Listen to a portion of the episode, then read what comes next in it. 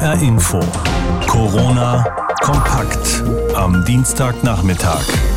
In Asien gehören sie zum Alltagsbild. Mundschutzmasken auf der Straße, schon seit Jahren immer wieder, wenn dort ein Virus umgeht. Bei uns hat man Asiaten gerne deswegen belächelt und auch gern mal als Hypochonder abgetan. Aber so allmählich sind dann doch immer mehr Fachleute der Ansicht, es würde helfen, dass sich Corona langsamer verbreitet, wenn wir alle draußen nur noch mit Mundschutz rumlaufen würden. Jena schreibt ab kommender Woche zum Beispiel einen Mundschutz vor in der Öffentlichkeit, vor allem in geschlossenen Räumen, also in Geschäften.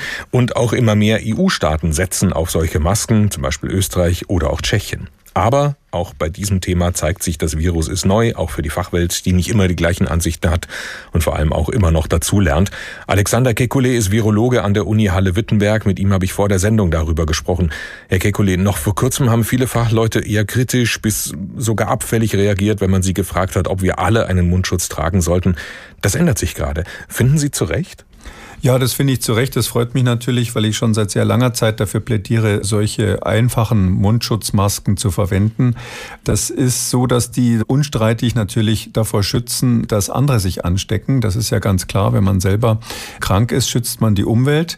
Aber es gibt in der anderen Richtung auch einen gewissen Schutz und der sieht so aus, dass ja diese Erkrankung übertragen wird durch kleine Tröpfchen, die man beim Husten oder beim Sprechen von sich wegsprüht.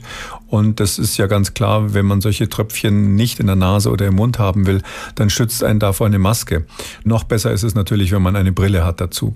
Genau, Sie haben es schon gesagt, also eigentlich geht es aber in erster Linie ja darum, dass ähm, man, wenn man selbst Infizierter ist, das Virus nicht weiterträgt. Die allermeisten Menschen haben aber das Virus ja überhaupt nicht. Es ist momentan Stand jetzt so rund 62.000 Menschen, bei denen man das Coronavirus jetzt festgestellt hat. Wieso sollen dann wirklich alle einen tragen?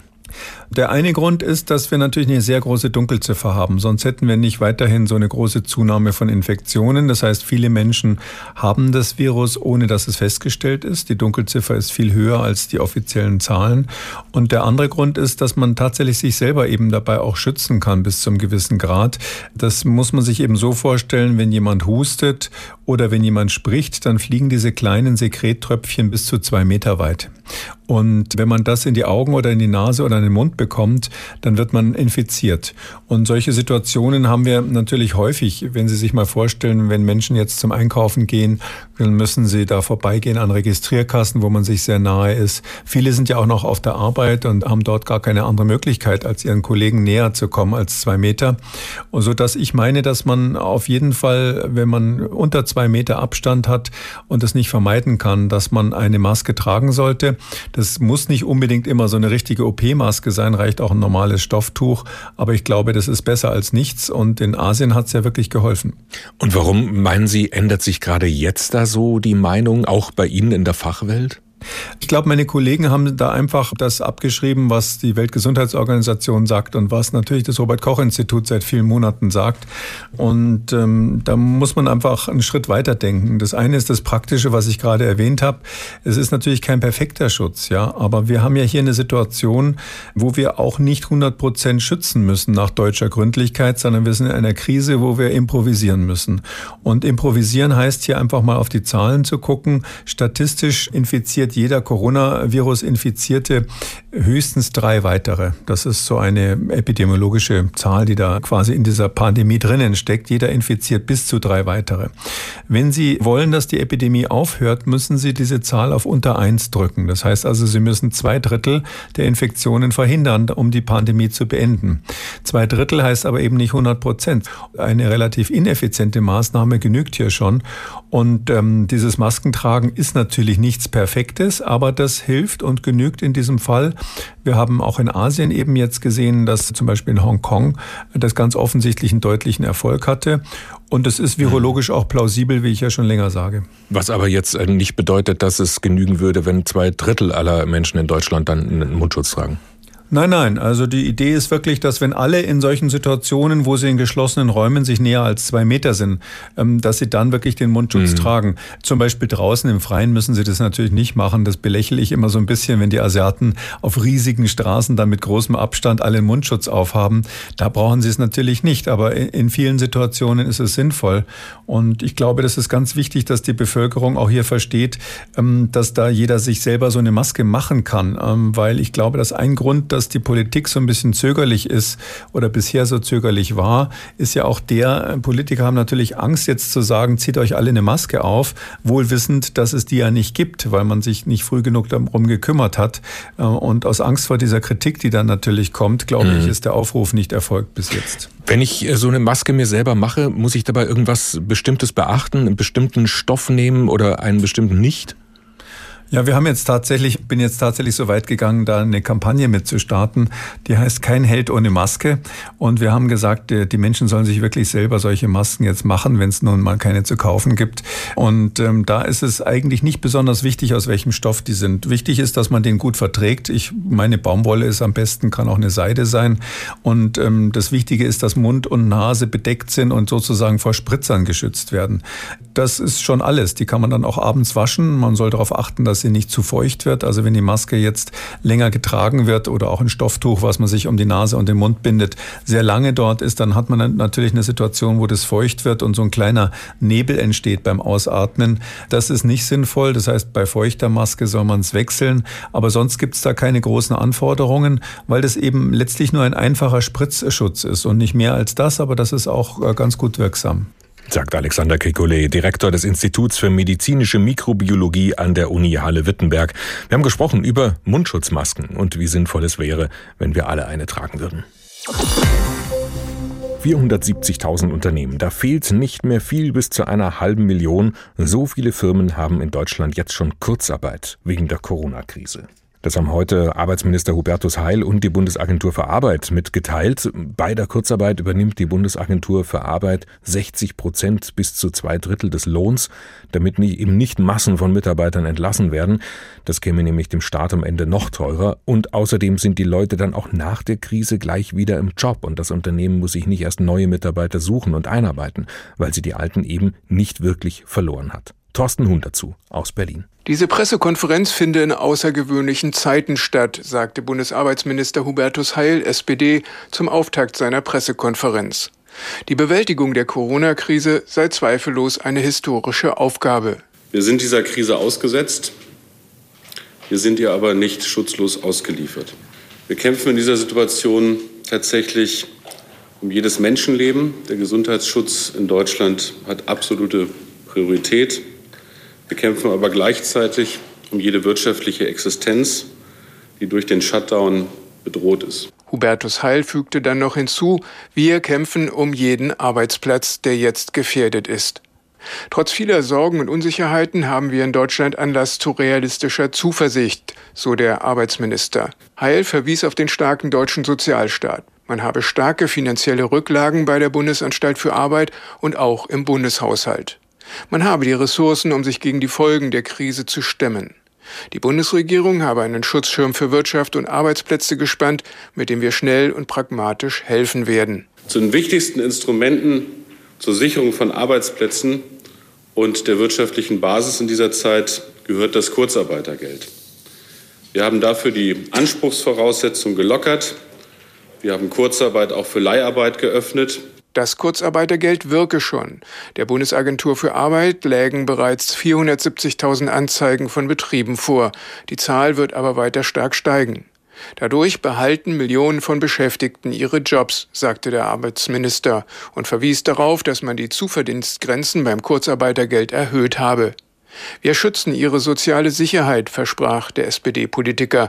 Man habe daher auch den Zugang zur Grundsicherung erleichtert.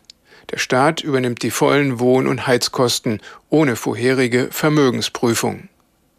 Der Chef der Bundesagentur für Arbeit, Detlef Scheele, versprach, dass er die Zahl der Mitarbeiter, die die Anträge auf Kurzarbeitergeld bearbeiten sollen, erhöhen werde. Wir hatten im letzten Jahr 2019 pro Monat ungefähr 1300 Anzeigen. Als es etwas konjunkturell abwärts ging, im Februar 1900 und in den letzten vier Wochen, eigentlich nur in den letzten zwei, zweieinhalb Wochen, 470.000. Dafür will Scheele die Zahl der Mitarbeiter von 700 auf 4.500 aufstocken. Thorsten Huhn in unserem Hauptstadtstudio über die Kurzarbeit, die mittlerweile schon 470.000 Unternehmen in Deutschland beantragt haben, insgesamt jetzt in der Corona-Krise, einfach weil sie sehr große Schwierigkeiten haben, Aufträge komplett weggebrochen sind und damit die Mitarbeiter eben nicht entlassen werden müssen. Übernimmt dann eben die Arbeitsagentur die Lohnkosten der Unternehmen zu einem sehr großen Teil inklusive der Sozialbeiträge. Und das ist dann insgesamt für den Staat eben noch billiger, als wenn diese ganzen Menschen gleich arbeitslos wären und sie komplett finanziert werden müssten vom der Arbeitslosenversicherung, also vom Staat. Und das ist in Hessen insgesamt überhaupt nicht anders. Dazu Lars Hofmann aus unserer Wirtschaftsredaktion. Der Flughafenbetreiber Fraport und die Lufthansa haben zusammen bislang rund 45.000 Beschäftigte in Kurzarbeit geschickt. Aber die Krise trifft längst nicht nur die großen Konzerne, sondern auch kleine Handwerksbetriebe oder Läden mit nur wenigen Beschäftigten, sagt Frank Martin, Leiter der Regionaldirektion Hessen. Wir haben in den letzten 14 Tagen 32.000 knapp Kurzarbeitergeldanzeigen in Hessen bekommen von Betrieben. Das ist eine Zahl, die wir in dieser Größenordnung noch nie erreicht haben. Knapp 32.000 Betriebe in Hessen haben in den letzten zwei Wochen Kurzarbeit angezeigt. Unter anderem auch Friseurmeister Michael Dörr aus Hanau. Er hat vier Friseurläden mit insgesamt rund 35 Angestellten. Er musste sofort Kurzarbeit anzeigen, weil Haare nicht mehr geschnitten werden dürfen. Kurzarbeitergeld ist ja eine Sache, die kommt jetzt erstmal in Gang. Anträge sind gestellt, Stundenzettel geschrieben. Das Ganze kommt dann in vier Wochen, drei Wochen. Ich weiß es nicht. Keiner weiß es. Heißt konkret, Michael Dörr muss jeden Monat seinen Angestellten das zahlen, was ihnen in Kurzarbeit zusteht. Er muss also in Vorleistung gehen, sagt Frank Martin, Leiter der Regionaldirektion Hessen. Und holt sich dann im Folgenden über einen Antrag bei uns das Geld in Form von Kurzarbeitergeld zurück. Normalerweise gehen wir davon aus in normalen Zeiten, dass wir etwa fünf Tage brauchen für eine Bearbeitung. Aktuell muss man aber schon sagen, dass es schon mal zu Engpässen kommen kann bei der Auszahlung. Viele Unternehmen haben jetzt zum ersten Mal mit Kurzarbeit zu tun. Immer wieder sind sie aufgeschreckt, wenn sie lesen, dass vor der Kurzarbeit erst Urlaub aufgebraucht werden soll. Das allerdings betrifft nur den Resturlaub aus dem letzten Jahr. Die andere Seite sind die Beschäftigten, die in Kurzarbeit sind. Sie bekommen für die Zeit, in der sie nicht arbeiten, 60 Prozent ihres Nettolohns. Wenn sie Kinder haben, 67 Prozent. Das sind trotzdem heftige Einbußen von bis zu 40 Prozent. Wer in dieser Krise plötzlich zu wenig Geld für den Lebensunterhalt hat, kann ohne eingehende Prüfung und strenge Regeln etwa für die Wohnungsgrößen, Grundsicherung oder Hartz IV und Wohngeld beantragen, sagt Frank Martin. Zum einen entfällt bei Neuanträgen eine Vermögensprüfung für die ersten sechs Monate. Darüber hinaus können wir ab sofort die Ausgaben für Miete und Heizung in tatsächlicher Höhe anerkennen. Außerdem können Menschen in Kurzarbeit zusätzlich Geld in den sogenannten systemrelevanten Bereichen dazu verdienen. Dazu zählt explizit natürlich das Gesundheitswesen mit den Krankenhäusern und den Apotheken, aber auch die Landwirtschaft oder die Versorgung von Menschen mit Lebensmitteln. Die erleichterte Kurzarbeit soll Unternehmen und Beschäftigten durch die Krise helfen, möglichst ohne Entlassungen und Insolvenzen. Ob das gelingt, hängt aber vor allem daran, wie lange diese Situation dauert. Das weiß auch Jürgen Anding. Seine fünf Mitarbeiter im Frankfurter Reisebüro Airways Travel sind ab April in Kurzarbeit. Ja, wir können eigentlich nur hoffen und beten, auch wenn ich kein Gläubiger bin, äh, trotzdem sagen, lasst das Ganze schnell an uns vorübergehen. Ne? Aber vor drei, vier, fünf Monaten wird sich das nicht normalisieren. Ne? Kurzarbeit, gegebenenfalls Grundsicherung und Soforthilfen für kleine Unternehmen. Vielen bleibt im Moment vor allem die Hoffnung, dass das reicht, um durch die Krise zu kommen. Lars Hofmann aus unserer Wirtschaftsredaktion und wie Unternehmen in Hessen jetzt auf Kurzarbeit angewiesen sind. HR Info. Corona kompakt. Die Zusammenfassung des Tages. Jeden Tag gibt's ja eine Fülle neuer Informationen rund um das Coronavirus, woran wir immer wieder auch merken, ja, dieses Virus ist dann wirklich neu und auch für die Fachwelt eben noch neu, die lernt auch immer noch dazu im Umgang damit. Da einigermaßen den Überblick zu behalten, ist nicht einfach. Wir fassen deswegen jeden Tag zusammen, was zum Beispiel auf der Pressekonferenz des Robert Koch Instituts zu hören ist, die es jeden Morgen gibt, und im Podcast Coronavirus Update mit dem Virologen Christian Drosten, den unsere Kollegen von NDR Info regelmäßig mit ihm aufnehmen und den gibt's übrigens auch bei uns nachher dann wieder zu hören ab 19.35 Uhr bei uns. Was neu ist insgesamt in der Forschung, was überraschend, hilfreich, wissenswert, das gibt es jetzt alles zusammengefasst von Julia Hummelsieb, wie jeden Tag gerade aus unserer Redaktion von HR Info. Die Frage danach, wie viele Tests auf das Coronavirus täglich gemacht werden können, hat seit heute Mittag offenbar eine neue Antwort. Da teilte das hessische Wissenschaftsministerium mit, dass ein Forscherteam aus Frankfurt die tägliche Zahl der Tests auf zwischen 200.000 und 400.000 pro Tag erhöhen könne, indem man mit einem einzigen PCR-Testkit fünf Proben auf einmal untersuche. Erhard Seifried, Professor für Immunhämatologie an der Uni Frankfurt und Geschäftsführer des DRK Blutspendedienstes Baden-Württemberg-Hessen, hat das neue Verfahren mitentwickelt und erklärt, dass dazu zunächst die Abstriche in Rückstellröhrchen archiviert werden müssten.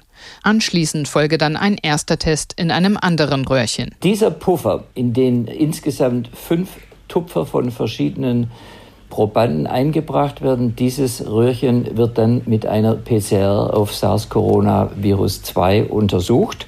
Wir testen dann fünf Patienten gleichzeitig und wenn die PCR negativ ist, dann wissen wir, dass alle fünf, die eingegangen sind, negativ sind, also nicht infiziert sind. Wenn dieser Pool dann positiv ist, dann greifen wir auf die Rückstellröhrchen zurück und testen diese einzeln und können dann den infizierten Patienten oder Probanden identifizieren. Den Präsidenten des Robert Koch Instituts, Lothar Wieler, sollte diese Nachricht des Teams vom Blutspendedienst des Deutschen Roten Kreuzes und des Instituts für medizinische Virologie am Universitätsklinikum Frankfurt erfreuen. Wieler war nämlich am Vormittag bei der RKI-Pressekonferenz in Berlin noch davon ausgegangen, dass die Testkapazitäten in den deutschen Laboren an ihre Obergrenzen gekommen waren. Also viel mehr ist da sicher nicht drin momentan, aber ähm, wir reden zurzeit ja nur über diese PCR-Tests. Das heißt also den Nachweis des Erbgutes in bestimmtem Material. Und in der Zukunft kommen bestimmt auch andere Tests dazu, die auch einfacher sind. Und dann kann man die Testkapazität sicher noch steigern. Ich vermag aber nicht zu sagen, wie viel.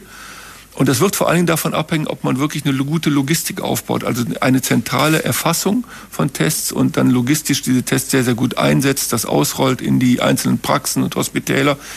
Also da ist noch Luft nach oben, aber wie viel das ist, das vermag ich wirklich nicht einzuschätzen. Bei den angesprochenen zusätzlichen Tests meint RKI-Chef Wieler die sogenannten Antikörpertests, die nach Ansicht von Virologen wie etwa Christian Drosten, dem Leiter der Virologie der Berliner Charité, in wenigen Wochen in vielen Laboren gemacht werden können. Wir haben das hier schon, also wir haben schon einen Automaten hier im Institut stehen und wir werden einen viel größeren Automaten aufbauen hier in unserem Großlabor. Und das machen andere Großlabore anderswo in Deutschland auch in diesen Tagen. Und diese Teste können dann über einen Hausarzt eingeschickt werden. Und am nächsten oder übernächsten Tag ist das Ergebnis da. Das ist ja auch ein Ergebnis, das wirklich handfest ist, das sich nicht so schnell wieder ändert. Denn die Frage, die man hier stellt, ist ja, überstanden oder nicht. Und wenn man es einmal überstanden hat, dann hat man es überstanden. Von solchen Tests erhoffen sich die Experten verlässlichere Daten darüber, wie viele Menschen sich in Deutschland bereits mit dem Coronavirus infiziert haben und auch Aufschluss über die Frage, ob Menschen, die das Virus durchlaufen haben, wirklich immun sind und wie lange sie das dann sind. RKI-Chef Wieler. Diese Tests dienen dazu, zu sehen, wie hoch die Dunkelziffer ist, zum Beispiel in der Population. Also ein bestimmter Anteil von Menschen, die infiziert werden, werden ja gar nicht krank. Wir sagen immer, von denen, die krank werden, werden etwa äh, vier von fünf werden nur leicht krank, eine von fünf wird schwer krank. Und durch die Antikörpertests können wir eine Aussage darüber machen, wie viel schon infiziert wurden und die Krankheit überstanden haben.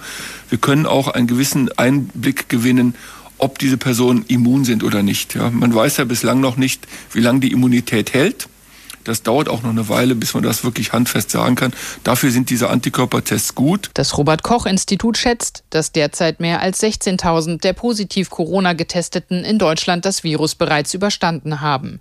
In Hessen sind nach aktuellem Stand heute 14 Uhr 3.301 Fälle beim hessischen Sozialministerium gemeldet, darunter 18 Todesfälle, vier mehr als gestern. Insgesamt sind zur Zahl der Todesfälle in Deutschland seit gestern knapp 130 Fälle dazugekommen.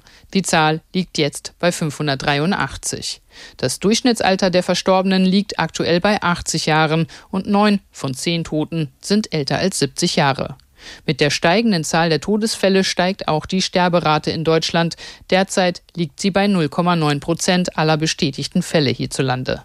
Damit ist der Anteil der Todesfälle mit bestätigter Covid-19-Diagnose in Deutschland international weiterhin sehr niedrig. Die weltweite Sterberate lässt sich im Durchschnitt auf 4,8 Prozent berechnen. Bei der Gesamtzahl der Toten aber erreicht Deutschland einen traurigen zehnten Platz in der aktuellen Länderstatistik der Todesfälle, verzeichnet bei der Johns Hopkins Universität in den USA. HR Info. Corona kompakt am Dienstagnachmittag. Heute habe ich von Nachbarn erfahren, dass ihr Sohn gerade gemeinsam mit seiner Freundin in Neuseeland festhängt. Morgen sollte er eigentlich wieder anfangen zu arbeiten. Ein Rettungssanitäter übrigens. Geht aber nicht. Es fliegt nichts mehr nach Hause. Vor etwa zwei Wochen hat die Bundesregierung damit begonnen, deutsche Urlauber aus dem Ausland zurückzuholen nach Deutschland. Dabei setzt sie sich auch auf die Zusammenarbeit mit Reiseveranstaltern und Fluglinien. Allerdings sitzen noch immer tausende Touristen in ihren Urlaubsländern fest, zum Beispiel, weil die Flughäfen dicht sind. Wo es noch hakt, fasst Sandra Müller zusammen aus unserer Politikredaktion. Seit Beginn der Rückholaktion vor knapp zwei Wochen sind mehr als 175.000 Deutsche aus ihren Urlaubsländern zurückgeholt worden, sagt der Sprecher des Auswärtigen Amtes Christopher Burger. Insgesamt über 1000 Mitarbeiterinnen und Mitarbeiter des Auswärtigen Amts, die in der Zentrale und in den Auslandsvertretungen ähm, daran mitarbeiten. Sie sehen also, das ist ein enormer Kraftakt. Doch trotz dieses Kraftakts sitzen noch immer viele Reisende im Ausland fest. Es gibt in der Tat in verschiedenen Ländern ähm, Situationen, wo diese Rückholung nicht so schnell funktioniert, wie wir uns das wünschen würden. Dafür sind die Gründe von Land zu Land äh, sehr unterschiedlich. Äh, das sind sehr individuelle Situationen teilweise. Probleme gäbe es zum Beispiel mit der Logistik, weil die Touristen in den Ländern weit verstreut seien. Oder die Menschen müssten sich an die Ausgangssperren halten und kämen deshalb nicht zu den Flughäfen. Sofern diese überhaupt in Betrieb sind. In Peru versucht die Regierung möglichst wenig Reiseverkehr zu gestatten. Deshalb wurden zuletzt die Landegenehmigungen reduziert. Für Mittwoch und Donnerstag sind aber laut Christopher Burger vom Auswärtigen Amt zwei Rückflüge für deutsche Touristen geplant. Und ein Konsularteam unserer Botschaft in Lima ist auch auf dem Weg nach Cusco, um die Deutschen vor Ort bis dahin äh, entsprechend konsularisch zu betreuen und dann auch bei der Abwicklung dieser Flüge zu helfen. Auch im nordafrikanischen Marokko sitzen noch viele Reisende aus Deutschland fest. Hunderte von ihnen sind mit dem Wohnmobil unterwegs. Für einige von ihnen haben die marokkanischen Behörden in der Nähe der Hafenstadt Tanger provisorische Camps auf Parkplätzen eingerichtet, mit Sanitäranlagen, Essen und Trinken und medizinischer Versorgung. Andere Reisende hängen dagegen im Land auf Campingplätzen fest. Auch im Norden des Landes, in Nador, sind noch viele Touristen. Sie konnten bislang nicht über die Rückholaktion der Bundesregierung in die Heimat geflogen werden. Deshalb müssen sie erst einmal ausharren. Denn in Marokko ist seit Wochen neben dem Schiff auch der Flugverkehr gestoppt. Ähnlich sieht die Lage in Neuseeland aus. Die Flughäfen sind geschlossen. Deshalb sitzt auch Martin Ridder aus Kronberg im Taunus fest. Seit Mitte November macht der 18-jährige Work and Travel auf der Insel im südlichen Pazifik. Im April sollte es eigentlich zurück nach Deutschland gehen. Doch der Flug wurde gecancelt. Deshalb habe ich mich jetzt bei diesem Rückholprogramm angemeldet, wie irgendwie auch 12.000 andere Deutsche.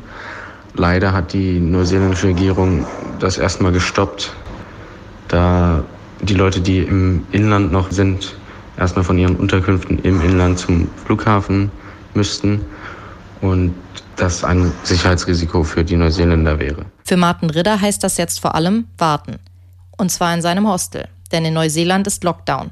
Außer zum Einkaufen darf keiner auf die Straßen. Es ist halt ein bisschen doof, wenn man in den Supermarkt geht. Ist natürlich die Ansteckungsgefahr auch hoch.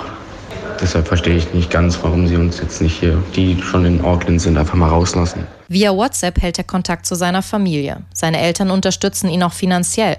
Zum Glück, sagt er, denn bei anderen Gestrandeten in Neuseeland wird das Geld langsam knapp. Sandra Müller über die Rückholaktionen der Bundesregierung für deutsche Urlauber überall auf der Welt.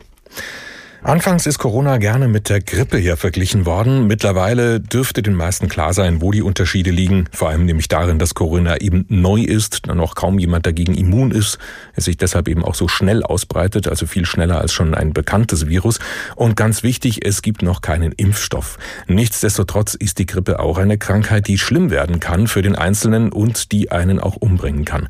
Aber Grippeviren sind vor allem in der kalten Jahreszeit unterwegs. Das heißt, wir können jetzt zumindest langsam etwas aufatmen in Hessen.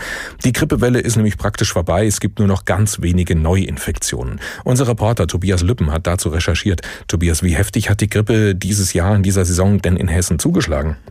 Ja, schon heftig. Nicht so heftig wie in den vergangenen Jahren, aber es gab bis jetzt über 8000 Infektionen allein in Hessen, allein in diesem Jahr und äh, 23 Tote, also festgestellte Tote, bei denen man weiß, dass es am Grippevirus lag. Deutschlandweit gab es über 300 Grippetote schon in diesem Jahr. Das sind, wie gesagt, nur die im Labor bestätigten Fälle. Man geht bei der Grippe immer davon aus, dass die Dunkelziffer sehr hoch ist, denn im Unterschied zu Corona wird ja bei Grippe viel seltener getestet auf das Virus. Das heißt, viele, die vielleicht nur laut Totenschein an einer Lungenentzündung gestorben sind, sind in Wirklichkeit auch infolge einer Grippeerkrankung gestorben.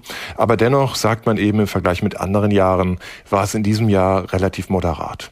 In den vergangenen Jahren war es also stärker. Wie groß war der Unterschied? Kann man das genauer sagen? Ja, im vergangenen Jahr gab es in Hessen 32 bestätigte Todesfälle und auch im vergangenen Jahr hat man schon gesagt, es war eigentlich ein normales Grippejahr. Im Jahr davor hatten wir eine sehr starke Grippewelle, also in der Grippesaison 2018, 2019. Da hatten wir allein in Hessen über 150 bestätigte Grippetote und wie gesagt, die Dunkelziffer ist sehr hoch und deshalb gibt es noch eine andere Methode im Nachhinein ungefähr abzuschätzen, wie viele Leute der Krankheit zum Opfer gefallen sind. Das macht man statistisch, man vergleicht die Sterbezahlen, die es tatsächlich gab, mit denen, die normalerweise zu erwarten gewesen wären. Und äh, die Sterbezahlen waren halt in der Saison viel höher als das zu erwartende. Etwa 1000 Menschen sind mehr gestorben während dieser Grippesaison und äh, deshalb geht man davon aus, dass also wirklich mehrere hundert Tote damals in Hessen dieser Grippe zum Opfer gefallen sind. Die Methode ist nicht exakt, aber sie gibt immerhin einen Eindruck von dem Ausmaß. Also eine recht hohe Sterblichkeit bei der Grippe. Wie sieht denn da das Coronavirus im Vergleich dazu aus?